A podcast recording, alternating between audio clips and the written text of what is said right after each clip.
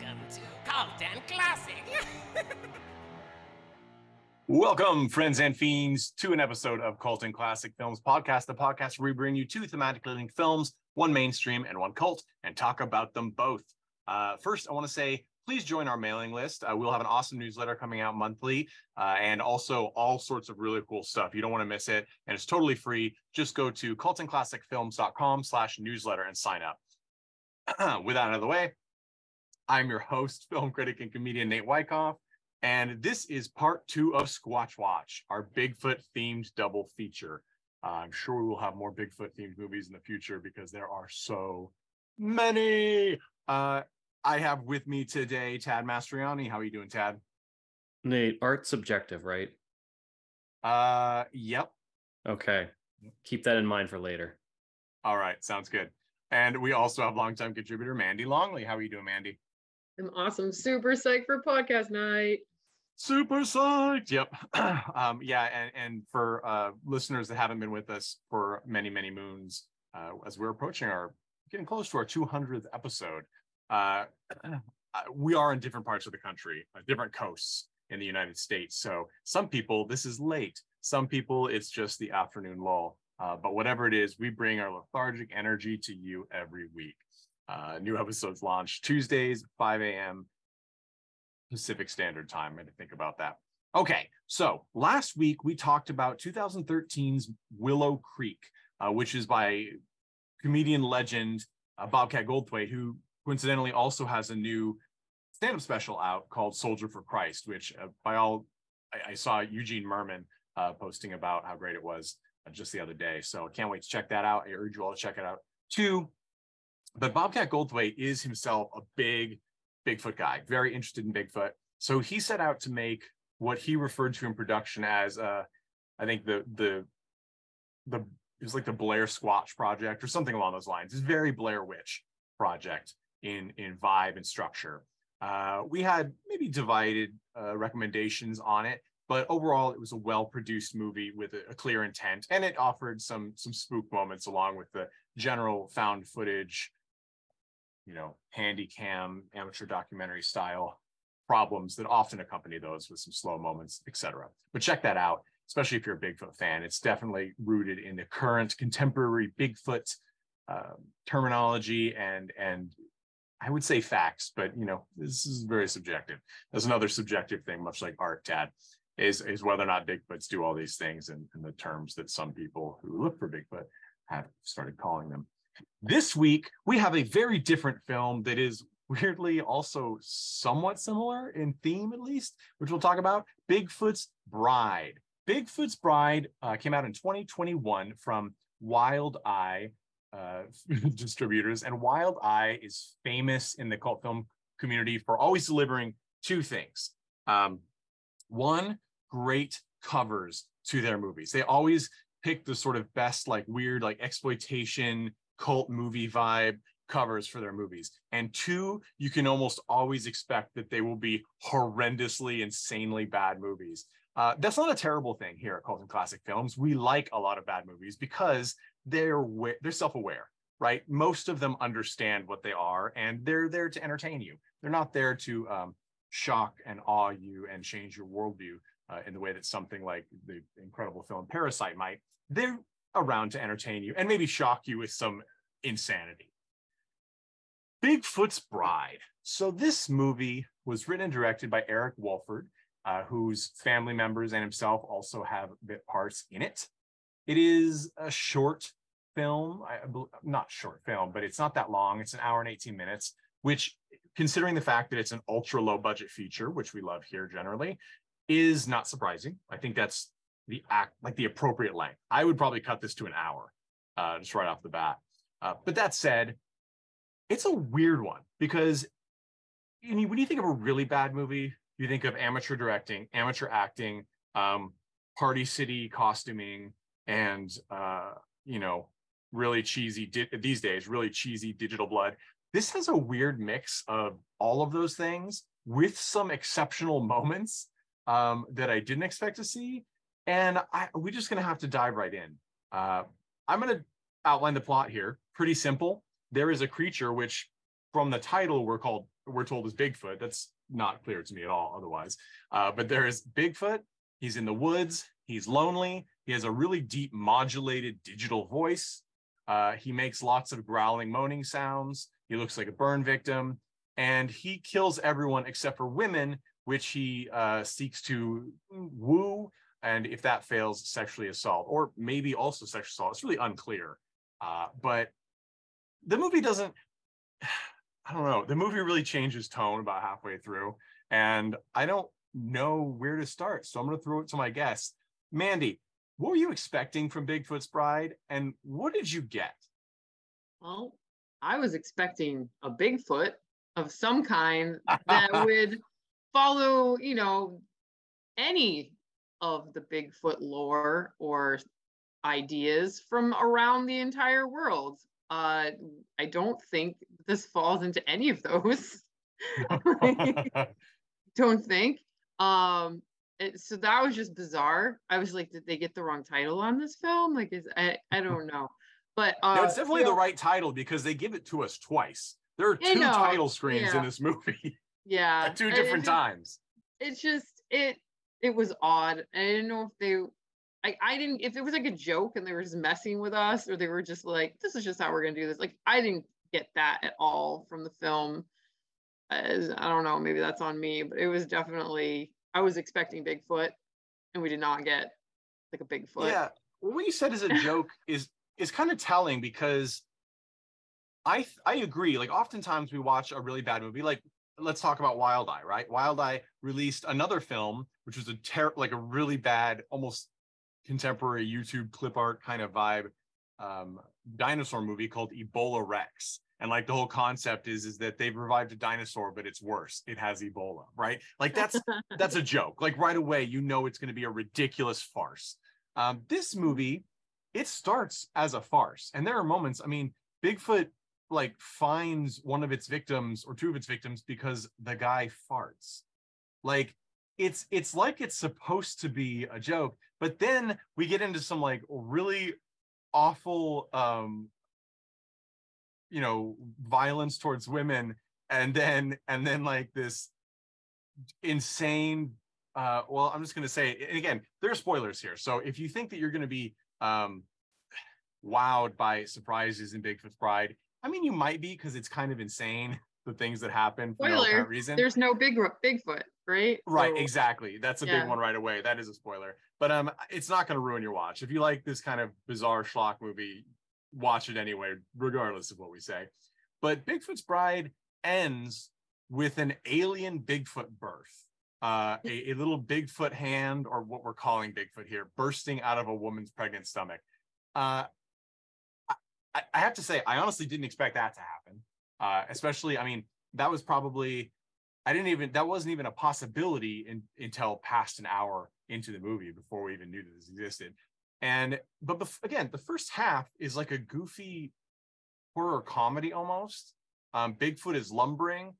I will give this, the credits for the arms, the hands and stuff are given to a woman in this film. So clearly they made it for the film. But there's no credit for the mask, to my knowledge, which tells me that this was a purchased mask, pre-made, which it is a very good mask. It is not Bigfoot, but it is a very good mask. It's very much a Jason mask, like without the hockey mask, you know, a sort of deformed, potentially burned, you know, very messed up teeth. Like, it's a pretty good mask. It's just, it's coupled with like a faux fur coat and denim. This is perhaps the most strange for Bigfoot, denim coveralls. Mm-hmm. And then his feet, which we see several times, are actually like, you know, Target Halloween ape feet, like the hand like ape feet. And they're totally different color. Like, you could have spray painted them or something to make them match the rest of the skin, you know, which is kind of a brown, murky, reddish brown.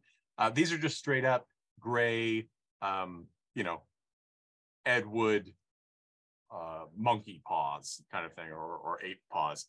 And that is the Bigfoot.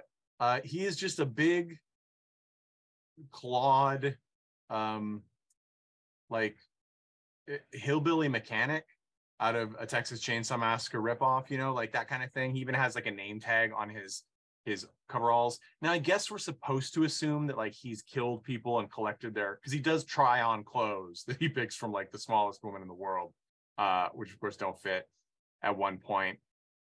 And everything about this is misleading.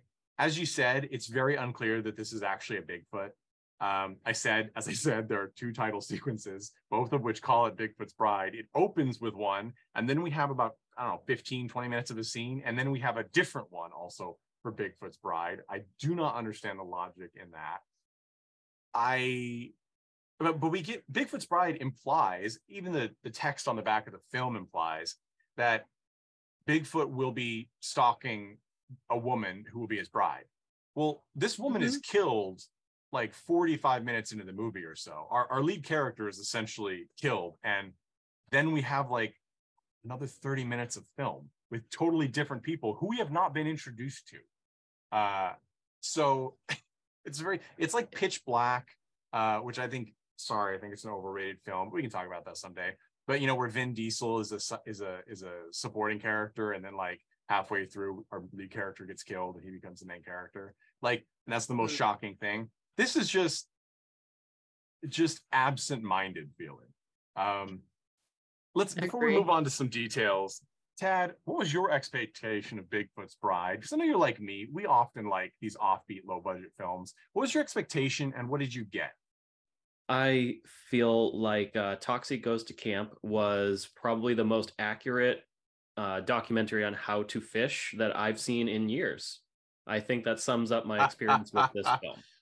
Yeah, no, that's actually pretty good. As we talked about The Mask, it is very Toxic Avenger. Like, I wouldn't be surprised if, for those of you that don't know, I think it's Legend Film, I'm not sure exactly, but they're doing a remake of The Toxic Avenger that Troma is not themselves handling, and it's starring Peter Dinklage as either the Toxic Avenger or his transformation character. The Mask looks like what I expect that to be, like a sort of semi-realistic melted man, as opposed to the beloved Toxic Avenger mask that we have iconically sewn into our brain now. And yes, Toxie Goes to Camp, without any of the charm and the hyperviolence we'll talk about in detail, none of it. Insane. Although, the only other thing I'm going to say about this film, because most of it is just my brain blacked out, I think, within 20 minutes. One stylistic thing that I did notice was the way the blood was done. And honestly, I liked the effect. I just feel it's in the wrong genre. That effect feels like it should be in some kind of low budget spaghetti Western, and then it would be amazing. Right. In this, it just needed to be a stylistic choice. This just feels like we couldn't budgetary choice. So we already had this. Yeah. So what we're talking about is, you'll often see in we say B, but really it's like C grade films, many of which we've talked about here nowadays, are Sci-Fi Channel originals that are hacked up from the original film and put on TV kind of thing. We'll see digital blood spray. Like, it'll be the only effect in the shot is just clearly fake blood that is not really there. It's just a digital application. This goes one step beyond that to be actually like hand animated flat red blood spray, like a sticker. And it's the same shot or the same couple blood sprays used over and over again, just at different angles. But there are moments where it is strange because they actually have some blood effect on the screen, like real fake blood. But they put this blood effect over it, covering most of it up. And they also put it at angles that don't make sense sometimes. So like it will be at a part where the person wasn't attacked. It's just very strange, very, very strange. The other thing to mention here, while we're talking about the effects, this is meant to look like a very degraded grindhouse film, in that there's tons of film scratch effect, lots of shadow boxing, which is like where it's dark around the edges, which sometimes is used for other things, but is often used in a movie like this to make us think that it's in a projector where there's a clasp that clamps over the film as it runs through the reel, that's not shut. And so you get a fuzzy shadow around the edges, and they use that a lot. I didn't hate that. I mean, it's certainly overused here, but whatever. If you're going to do it, you might as well go for it, right? I prefer too much than too little, except there are several moments throughout the film, several whole scenes, in fact, the whole ending, like the whole climax is shot with like this really harsh shadow box effect that is, it effectively cuts like 10% of our screen away. And I really don't understand that choice. I don't get it, because I would expect them to just stick with the film grain. There's something else about this too that I guess I will credit. I didn't hate it. This almost feels like the bastard child of Janisse.click, who turns out not to actually be related to Janisse.click. They just think they are, making a film. The reason I say that is because, you know, we talk a lot about Janisse.click films. In fact, it seems like we can't go through one without mentioning Janisse.click or James Gunn. And Janisse.click, you know, does a lot of really high saturation, inverted colors. You know, it's filmed on VHS or camcorder and then really messed with. This, in order to make that 70s cheap film stock, high bleed kind of vibe, they actually did turn the color saturation way up. So the reds are real red. Things that normally wouldn't quite be red are red. The bright colors have a bleed. It's not terrible. I don't mind that, because it does remind me of the sort of 80s to 90s shot on video, you know, Donald Farmer fun, you know, Savage Vengeance, things like that, Scream Dream. So that's okay. I give them credit for that, but there aren't that many. I know what's happening in every scene, but I'm not particularly compelled by many of the scenes. And especially because we get, like, as you said, Toxie Goes Camping, and it's the #1 documentary on how to fish. Yeah, the director, I believe the writer's brother, plays a guy that gets killed, but first we see him in waders fishing, and I think he's getting river trout or brook trout, something like that. I'm not a fish person. A fish. It looks like that. Yeah, a couple of small fish, and then we watch him catch the fish, put them on his belt, presumably fish some more, walk out, and then gut and clean the fish next to the stream, and then toss the heads into the water. That was the coolest shot, though, I will say. Like, the sad thing to me is that two fish had to die for this. But fortunately, they probably were eaten. They were cleaned properly, etc. I'm sure they ate these fish. So here's the thing, Nate. When they say show don't tell, they did what is implied there is you're also not supposed to show too much, or I'm gonna get bored. But on the plus side, like I said, I learned how to gut a fish in 5 easy minutes, because I felt like that's how long that scene dragged out. Oh, at least. I mean, it seems like an eternity. Now, they at one point they had, well, we're talking about the cinematography and stuff. I mean, I do want to give the director credit. Eric Wolford is credited also with having worked as a location scout and location manager for many films, big films, including The Hunger Games, Mockingjay Part 1 and 2, 2015 Solace, things like that. So he has worked around and in the entertainment industry. This is his first feature film, to my knowledge, and he did a short film, The Music of Eric Zahn, which is based on one of my personal favorite Lovecraft stories. I'm curious to see that. But this, so he tries some things, right? We talked about the film effects. We talked about the in-depth real fishing, but there's more. Like at the beginning, when they're near the stream, clearly they had some sort of underwater camera attachment, or like a water safe for a GoPro, something like that, because there are lots of under the water shots, or in the water shots looking out of the water. I do not feel any of these pay off, except for the Bigfoot paw swiping out the fish heads. That actually was quite well an excellent done. Shot. It was looks a very great. Good shot. I mean, it actually was like, because it was so good, it distracted from the rest of the picture. But yeah, it was really good. So I appreciate that they tried, and they tried to give some interest. The script itself is just, it's a mess. Often they are. I was telling Tad, this sort of in some ways reminded me of like the quality of Psycho Santa, but Psycho Santa was more, it did have more of a story, even though it's a bunch of linking scenes from this guy's past that seem loosely related. This has just a bunch of, hey, we need more, another 15 minutes. Let's introduce another character for Bigfoot to kill. And the kills are iffy. There's a, I believe the director, I could be wrong on this, but I believe the director plays the, I don't know, is he supposed to be like a white reggae guy? Like, I don't understand his character. It's at night. He's wearing, it's just, he just happens to be in the woods in a tent. The Bigfoot comes across. He's wearing like round John Lennon sunglasses, but it's at night in a tent, and he's smoking a blunt. But like, there's like this public domain or like, you know, no fee commercial use, I guess you would call it reggae music playing.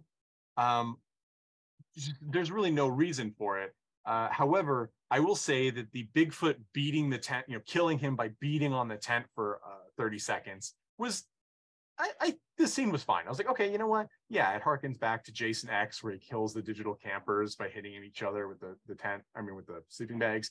Okay, I buy that. There are other times when we just have scenes for a long time. You know, we've talked about this on so many episodes. It's the number one sin of low budget movies is we just show the audience too much, as you said. You know, whether it's a car parking or getting in a car and driving or a location change to say two lines to get back in the car. This case, it's Bigfoot walking, Bigfoot looking, Bigfoot sitting by a stream. There's the really strange moment early on where we first learn that Bigfoot officially can talk in English.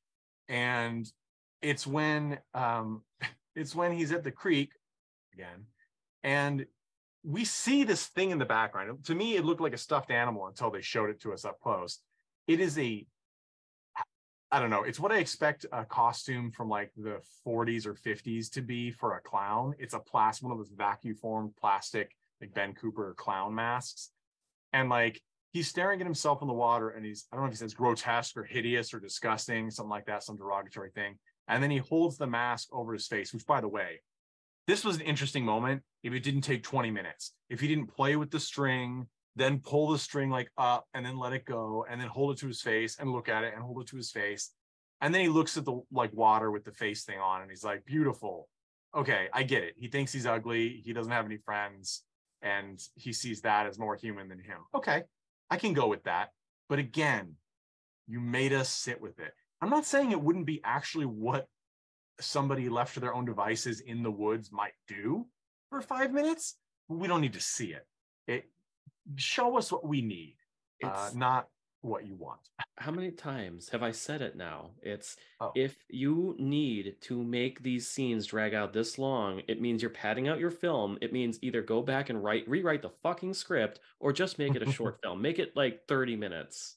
Right. And the thing is, too, look, if you had, I knew someone who was an aspiring filmmaker who called it, I hate this word, but he called it nuggets, right? Give them a little, or cookies or treats. Give them a little treat every scene. So even if a scene is just, it's necessary for the plot to get them from A to B, or you are just padding, have something there that's worthwhile or entertaining and engaging. Because otherwise, you're just missing an opportunity. And that's what this dead, boring time is. It's a missed opportunity.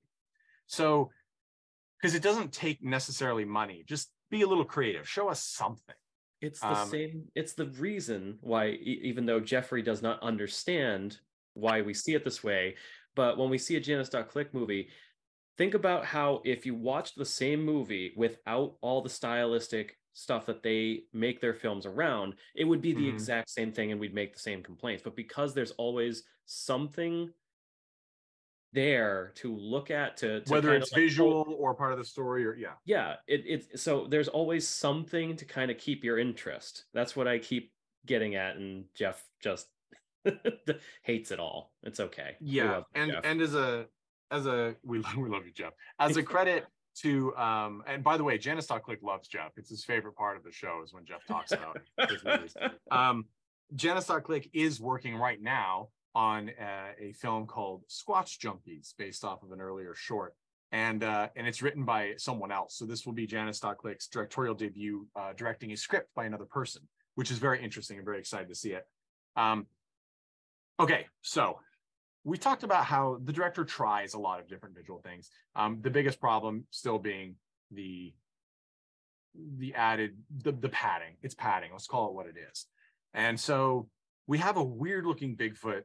We have random characters that are introduced to get killed, and which happens in slasher movies all the time. But you got to give us then what? Usually it would give us an interesting kill, some special effects to look at. In this case, we don't really get much of that. So what do we get? Well, we get, like I said, a main character who doesn't last through the movie. But this is the scene that sold us on watching this film and talking about it, is the one infamous scene this movie is known, at least in small circles, for, which is the Bigfoot loves pee-pee scene. Bigfoot loves pee-pee. So we have what we think is the lead character of this movie, and I'd hazard to say she is the lead character, even though she doesn't last the whole time. It's Jessica Megan Rivera, who's actually still acting. I mean, it's only 2021, but has been in many TV shows and side characters, side bits, and I'm sure will continue to act. We learn via a one-sided phone call, is in the woods, dumps her boyfriend because he's cheating on her, and contemplates killing herself. Here's the thing. Before we get any farther into Bigfoot and her, she sets up a full tent and like all of her stuff, and then contemplates killing herself. If you're going to kill yourself in the woods, I'm not advocating this, but why would you set up the tent in the first place? That's like the least favorite part of camping. Why would you do that part before you kill yourself? If anything, I would kill myself to prevent having to set up the tent. I mean, that is like midway through setting up the tent. Like, yes, exactly. Totally nonsensical. But anyway, so that seems, basically she's the only character that we actually get any story on, which is why it's weird when she's killed, because her and Bigfoot are the only actual characters in this. Everybody else is just a prop. But anyway, the famous, infamous scene is the pee-pee scene, where shortly after we are introduced to her and she's in the woods, she squats in the woods, pees, and Bigfoot somehow appears behind her to catch her urine in his hand, at which point he then smells it, like, Superstar under the armpit to face, just smelling it. And, someone told me, they're like, oh, well, it has Bigfoot catching a girl's pee in his hand. And I was like, okay, sold, we'll watch the movie. And that was, unfortunately, it happens very early in the film. He does, I think, smell urine at another point in time. We assume he's smelling crap on the ground. Now, I looked this up. I did a little rabbit hole research here on the internet, because I was like, this seems like something that might be, a lot of animals do track pheromones, various things, whether or not a female of the species is at the right cycle to have children or offspring. All these things happen. There are some apes that essentially pee on themselves or wipe to attract mates, because it is, it's like a territory thing. It's them, right? It's sort of the musk. I don't know about the catching pee-pee and smelling it from another person. This is something I could not find exactly anywhere else. I'm not exactly sure what it means. I do think it might be insight into director Wolford's personal interests, which is fine. That's fine. Nothing wrong with that. We all have our things, but it was weird to see. And I guess if I had more of that insanity, I would have probably been sold on this movie, because it's a wild moment. It's also just wild because there is no feasible way it could physically happen with where the characters were at the time. Yeah, she gets paranoid that she's being watched by something, but never notices that there's this probably very smelly monster literally underneath her while she's going to the bathroom. Oh, well, after she pees, she walks by him, and he's doing the equivalent of holding a twig in front of his face, right? It's not quite that, but it's pretty bad. You're just like, is this supposed to be serious? Which is why you're like, okay, it's not serious at all. Which then is why later, when he finally attacks her in her tent, he just becomes a really horrible misogynistic rapist and pulls her tongue out with his teeth when she starts to scream, calls her a bitch, and then we assume tries to assault her. And we think she's dead, because the tent stops moving. But sure enough, she bursts out of the tent at which point a character we were introduced to like 30 seconds before, the grizzled old mountain man who has a shotgun for some ungodly reason, and we have no indication of why he's there, where he's from, he shoots her on accident, sort of, you know, many movies have done that, and sometimes it's shocking, and sometimes it's just, okay. And this is one of those, okay. So this character was brilliantly introduced to us to be savagely beaten, potentially raped, and then shot with a shotgun. Cool. Love it. Call it the term, the proper term. Get Dick Cheney'd. Oh, yes, that truly was his. I mean, this guy was a little more svelte, but you know, they could have. Now, here's the thing: if they actually had a guy doing like a full Dick Cheney impression, I'd have been sold. That would have been funnier. It would have been the best meta joke. Well, that's the thing. It's like it took a turn and decided it wasn't going to be funny anymore, which is a bold choice for a film that's, I mean, you know what? Maybe it's not a bold choice. The film already wasn't that funny. So I guess you could move along and say otherwise. But at that point, we then see the Bigfoot fleeing through the woods, and we learn that the Bigfoot has a house, all the Friday the 13th Part 2. Basically, this film takes a lot from the obviously much superior Friday the 13th Part 2, where you learn that Jason is alive and he's an adult and he's living in a shack in the woods and kills anyone that gets close and worships his mother's head. That's a great movie, in my opinion, except for the opening that like rehashes the first 15 minutes of the original film's footage. But this movie takes a lot from that. So our grizzled mountain man is like, oh no, I've killed a woman. I'll save you. Oh, you're dead because he can't save you. But I will go track this guy. He finds that he lives in a shack, a big shack, actually. And when he goes in, there's another woman who looks kind of like the woman we just saw. Everyone is wearing the same thing, like a spaghetti straps and shorts. By the way, there's no nudity in this film. You know, there's some titillation, I guess, with, yeah, Tad's giving a thumbs down. And that is something that this film probably could have benefited from because, you know, sex sells. It's a draw, especially for a cult movie. This is exactly the type of movie where you're supposed to have somebody get topless. Right. It, doesn't happen. Doesn't happen. And so, okay, well, he finds these two people. One of them is pregnant, but we don't even see her really that much. The other woman is like, save her first. So she goes running off. And then the guy helps the other woman out, at which point they're attacked by, well, he shoots. We're going to call him Bigfoot. Again, this is a very strange Bigfoot. He shoots Bigfoot. They run out. Bigfoot is, again, Jason, and essentially unstoppable, and chases them down and hatchets them to death with incredibly frequent use of the drawn-on blood effect that we discussed earlier. This is where you really get to see it in all its glory. And again, it's just kind of strange because there are one or two scenes where they went out of their way to actually have like a kind of light squib or blood squirt effect that's actually real physical fake blood. But they sometimes just use this over it. I don't know if they saw it in the footage and they were like, it's not enough. This will be better. You know, again, I think back to Thanks Killing is kind of, to me, the perfect example of how you make a stupid horror film interesting from scene to scene. No matter what you think of that movie, I defy you to be bored during that movie. It's not boring. Yeah. Same thing with Chris Seaver's Moist Fury. Like, it's not boring, right? It's just not boring. This one had moments of boring. Yes. This one had moments of being, you know, boring. Chocolate appreciation. Toblerone. I didn't see a single Toblerone in Bigfoot's Bride. Nope. Just no missed opportunity there. Yeah. Nope. No photograph of John Stamos anywhere. I just wasn't into it. So anyway, but we learn also that Bigfoot likes to bite women's tongues out so they don't scream while he rapes them, and that's pretty. This sounds horrible. Like, it sounds really vile, and it is. I mean, because the movie does take this tone shift, it is terrible. I hazard to say, as I've said before, it's not as shocking as it sounds because it's really not very tense. We just are watching people, we have no idea who they are, do things that make no sense. And every time the Bigfoot talks, I was left baffled because it is a distorted person's voice speaking like, ah, damn it, fuck, bitch. I'm ugly, like this, but with this really cheap, like, you know, deepening distortion. You didn't have to have Bigfoot talk. I cannot stress that enough. Bigfoot did not need to speak in this movie.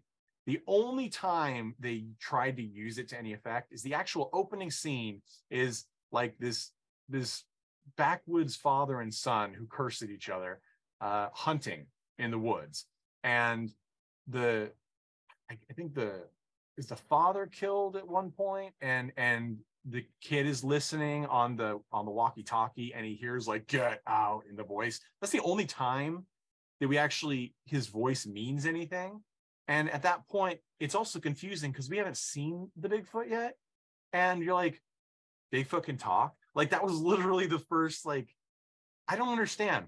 Is Bigfoot like a mechanic or someone's kid who's deformed? It just, we know he's not, right? Because he had a super mutant child that burst out of this woman's stomach. He does, by the way, the Bigfoot survives and just wanders off being like, don't leave me. And then she leaves and he's like, oh no. Now, I have to ask you guys this before we get to our ultimate decision on this film. Did you guys get to the mid-credit scene? Tad, did you see the mid-credit scene? I think this is something you said, don't forget to do this. And guess what? Yeah, I did. Forgot to do it. Mandy, did you see the mid-credit scene?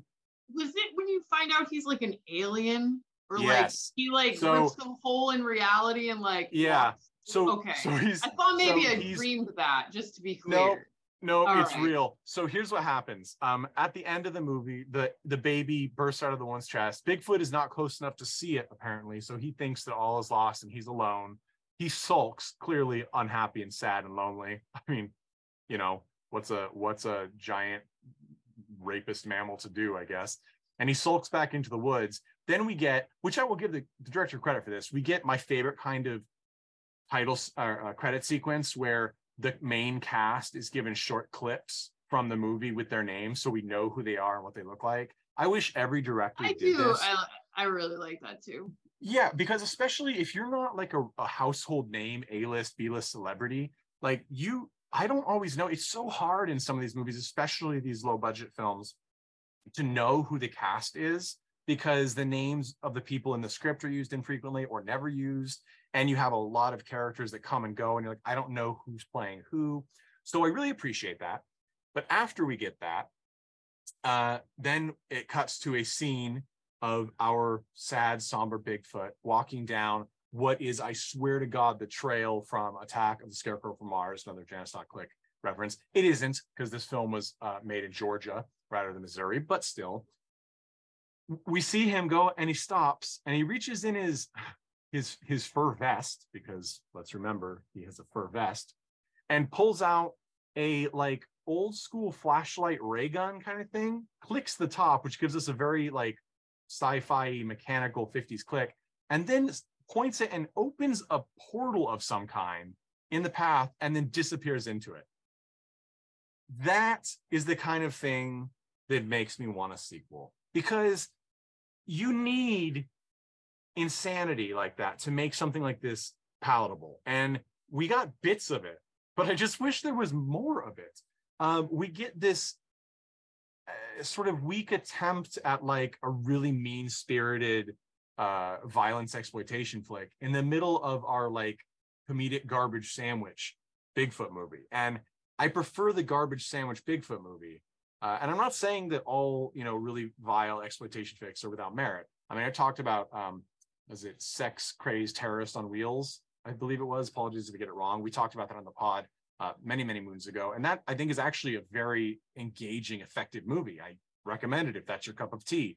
But to have it in the middle of this movie where there's such a crazy tone shift, and then you go back again to like a bonkers motif with the alien thing, I will say it's not shocking to me as a Bigfoot guy because there actually are some Native American tribes in particular that believe Bigfoot is an interdimensional, I mean, that's not necessarily the terminology they had in their own belief system, but a creature that goes between worlds, right? So that's why we don't ever find remnants of them, or they're very difficult to find, is they're actually more akin to like a spirit that passes through different realms and has different missions. So it's not totally shocking. You'll see Bigfoot stuff that has this sort of spooky, like phase shifting, you know, dimension jumping element to it, but it's thrown in here for clearly like what moment effect, and I appreciated that. And it was one of my favorite. It was probably my favorite part of the movie, honestly, was the alien scene, and it made me wish that they had gone down like a Jordan Goff dinosaurs in a mining facility road with this, instead of trying to make an exploitation film. And also, you could have made it more interesting, I think, too, by saying this is Bigfoot and everybody thinks it's Bigfoot, but then it turns out to be like a grizzled, you know, maimed person who's lived in the woods, which is kind of the vibe it actually gives. Because we've seen that to more effective use with like the fun 80s, don't go in the woods and stuff like that.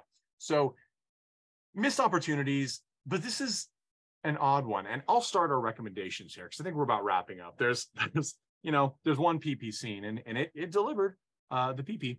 And maybe that's what a lot of dating sites should do. You know, you have to send in your urine, someone puts it on their hand and smells it, and if it's a go, they know right away. I don't know.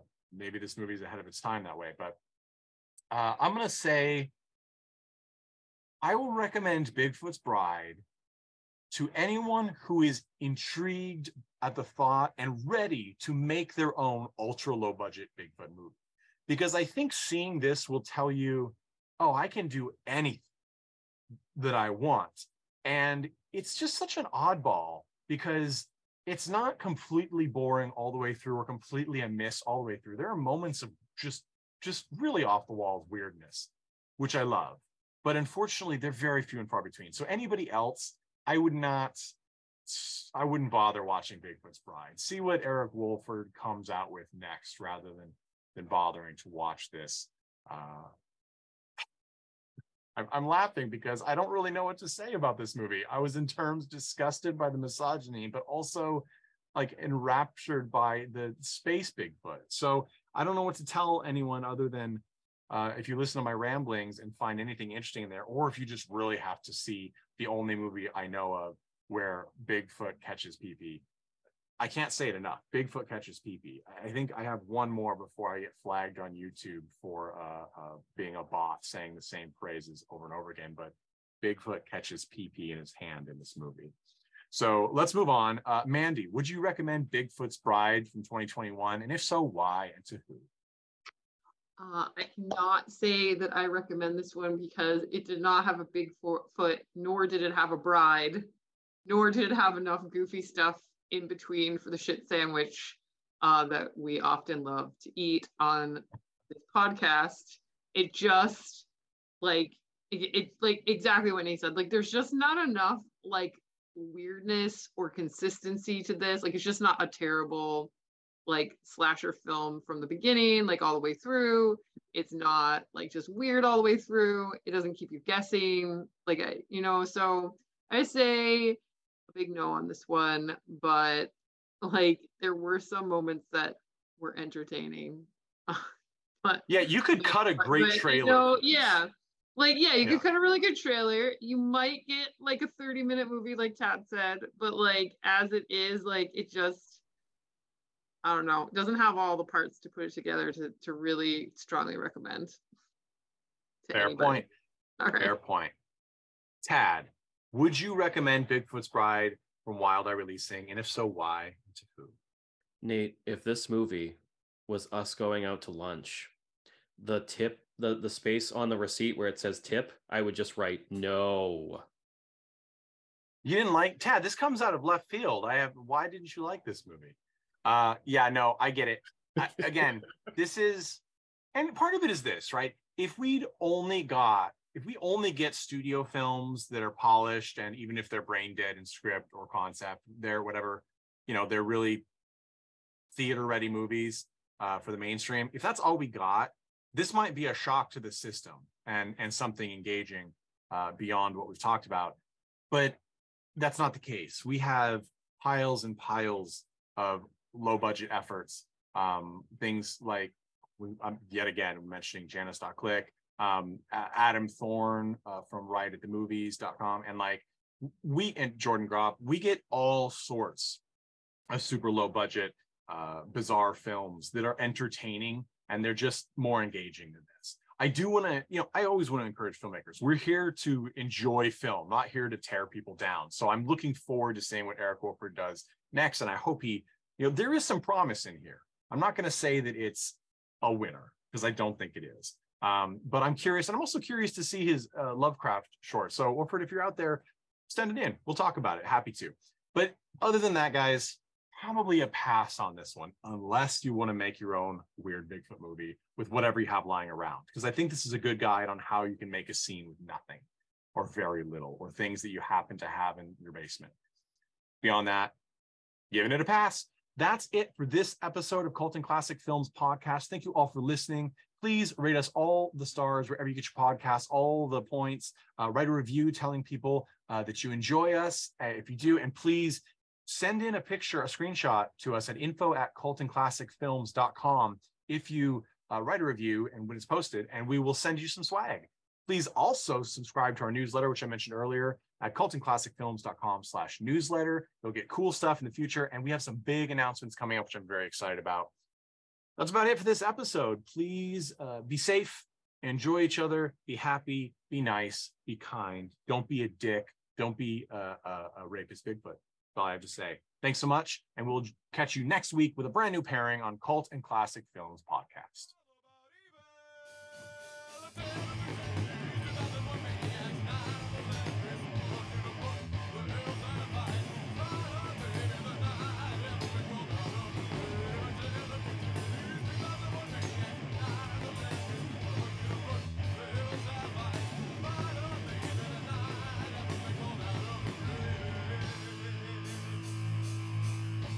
Hey everyone, thanks for listening to Cult and Classic Podcast. This podcast is important to me, but what's more important are the rights, privileges, and freedom from violence of everyone in this country and in this world. And that means supporting Black Lives Matter. If you'd like to make a donation, please go ahead and visit cultandclassicpodcast.com, where we have a list of places you can donate and help out. And please stay safe.